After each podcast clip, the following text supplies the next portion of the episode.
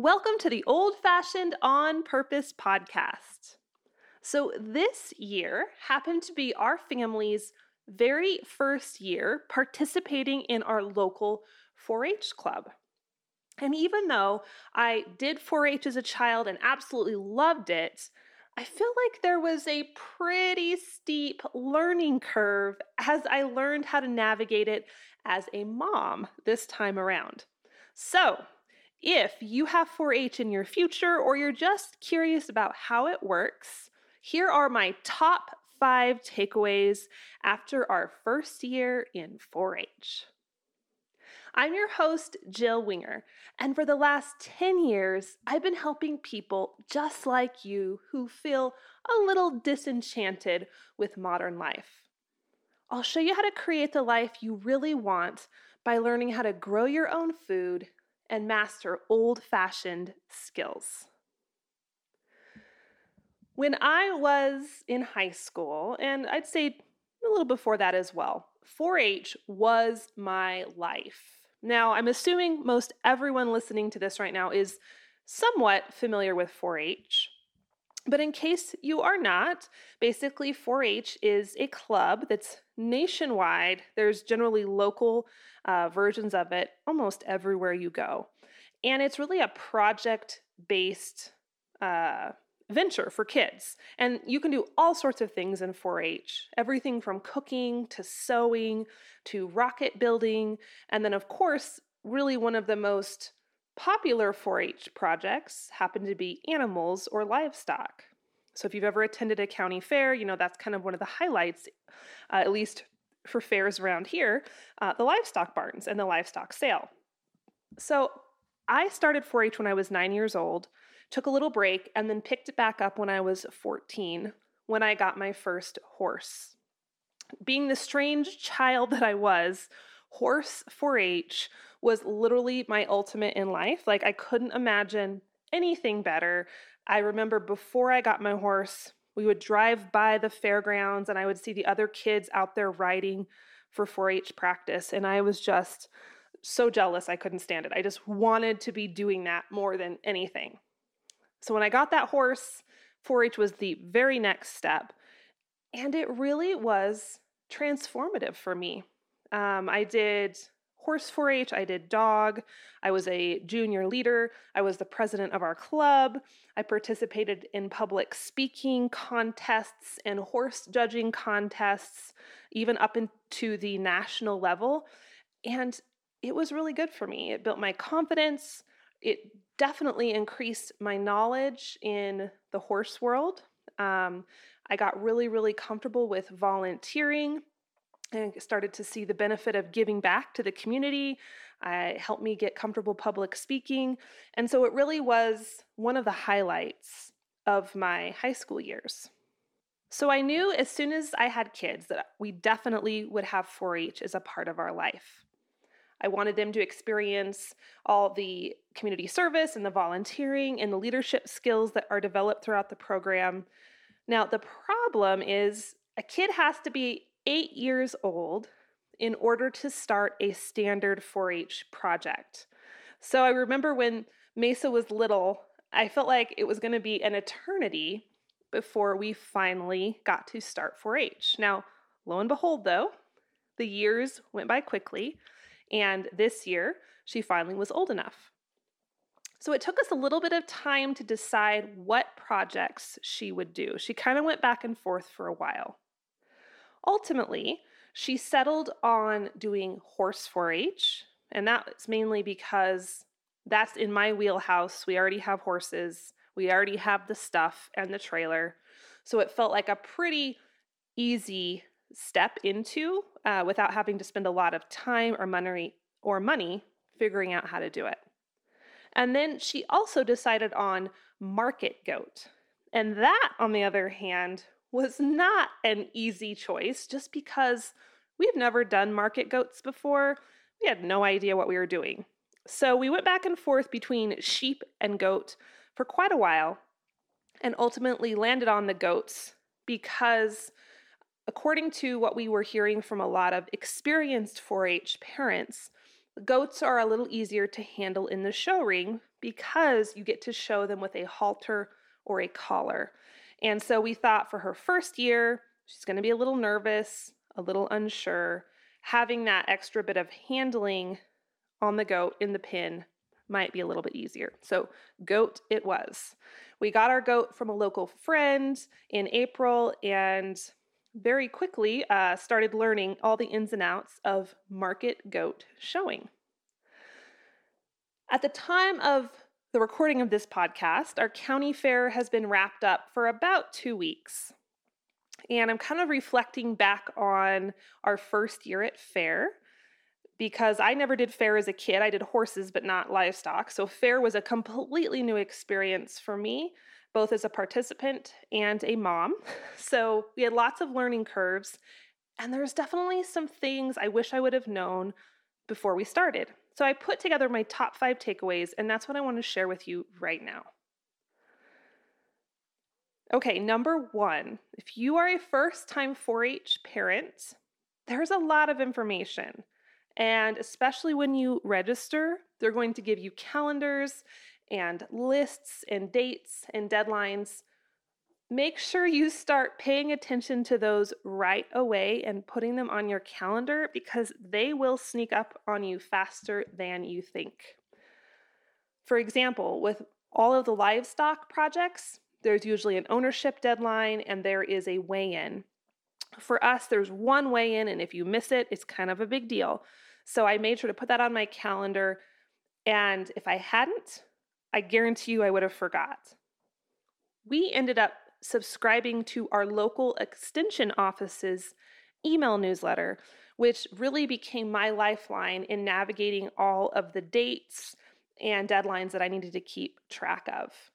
Now, your local extension office or your local 4 H club will probably run things a little differently. Maybe they have a Facebook group or a Facebook page or a paper newsletter, but I just advise you to pay attention to all of the details because I found that sometimes the more experienced 4 H families, like they're so used to it, it doesn't even occur to them to maybe let you know that this is a big deal or this is important just because they're so used to it. So um, it was really important that I be completely responsible for paying attention to all the dates, and that saved us more than once. Number two, if you're new into 4 H, especially if you're starting a project that's out of your comfort zone, like goats were to us, reach outside of just your club. Now, clubs vary. Sometimes you have a very specific club for a specific project. For, for example, sometimes there's horse clubs that are really just about the horse project, whereas other times you have more general clubs. So we have a small town club it encompasses all the projects. We happen to be the only horse family in that club. So, in order to get the support or maybe the learning experiences, we had to really search outside just our general club activities, which was totally fine because it gave us a chance to meet new people, um, go to some cool events.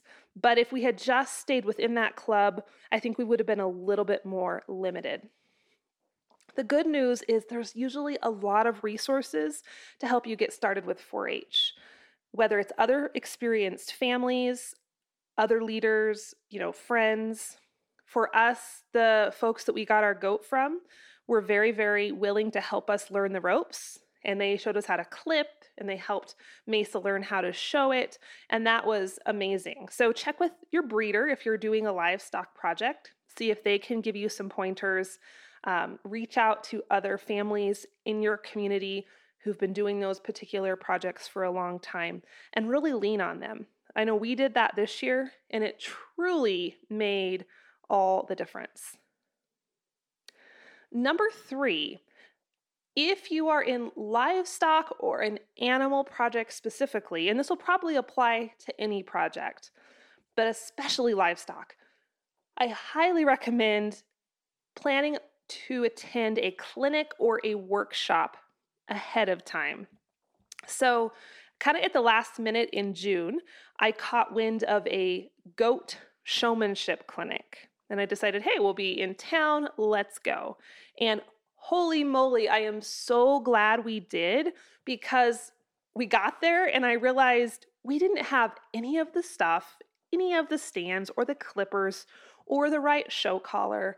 And I was so thankful that we got to have that learning experience and figure out what we needed then versus rolling into the actual county fair show day and realizing that we're missing everything at that point.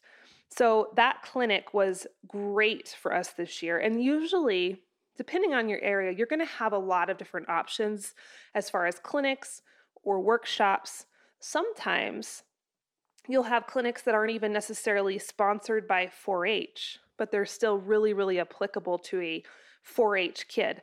So do what you can to seek those out because I was so thankful we had that experience before we got to county fair. Otherwise, we would have been in major shock and it would have been super stressful. Okay, number four, this is a little bit more of a practical one. Um, before you get to fair, go buy some thank you supplies. This one totally caught me off guard.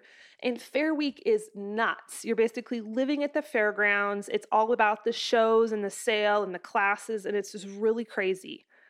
But you'll want to have a big piece of poster board or some sort of uh, supply with you to make a thank you poster right after the sale. Now, I suppose this isn't absolutely necessary, but what we realized is that a lot of kids, which I think this is brilliant, after the sale and after the business or local individual purchased their animals, the kids would have a poster with a big thank you to blank and tape it up to their stall immediately.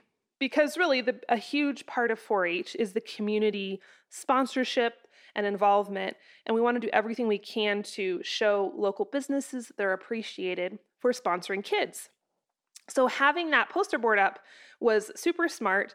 I did not have that prepared ahead of time. So we ended up having to drive into town and get supplies and then put the poster together in our goat stall, which was not easy. We got it done. But next year, I'm going to have poster board and markers and stickers with us pack them right at the beginning of Fair Week, and maybe even have Mesa start to decorate her poster ahead of time and just leave a blank to fill in the business name. So we have it ready to go, and there's no scrambling trying to find art supplies in the middle of fair chaos.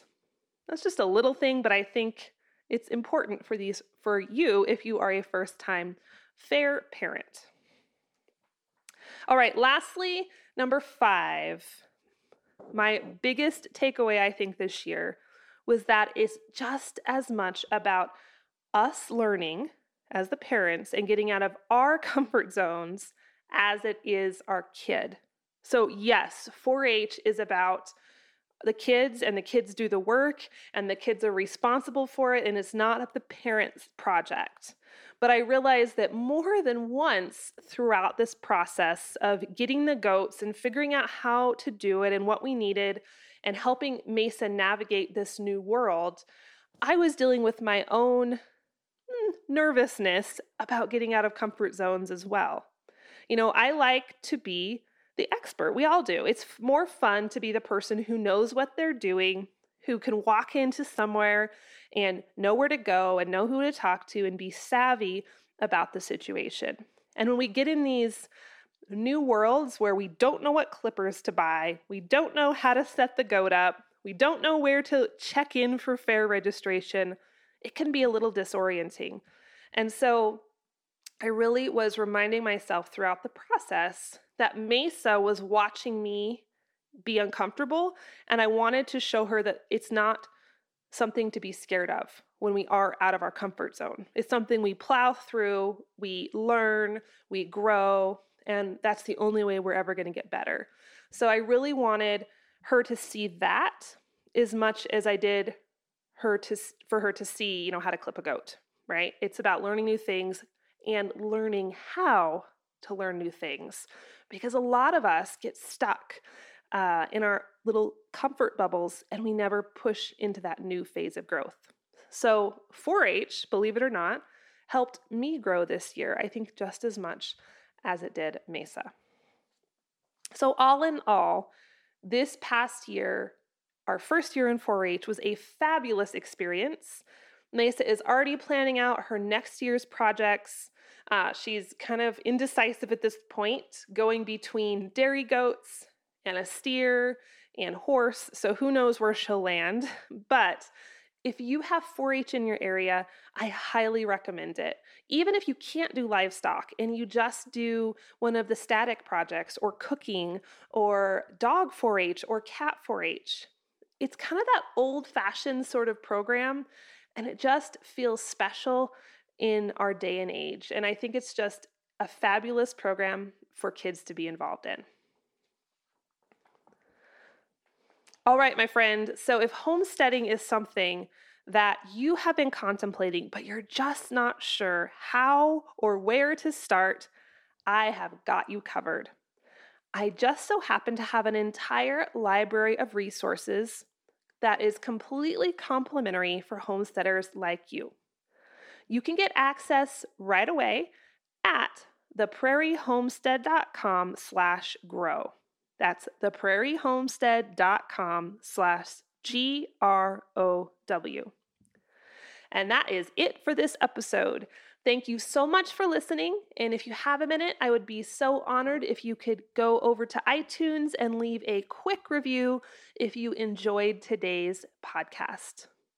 That's all for today, but I'll see you next time on the next episode of the Old Fashioned on Purpose podcast.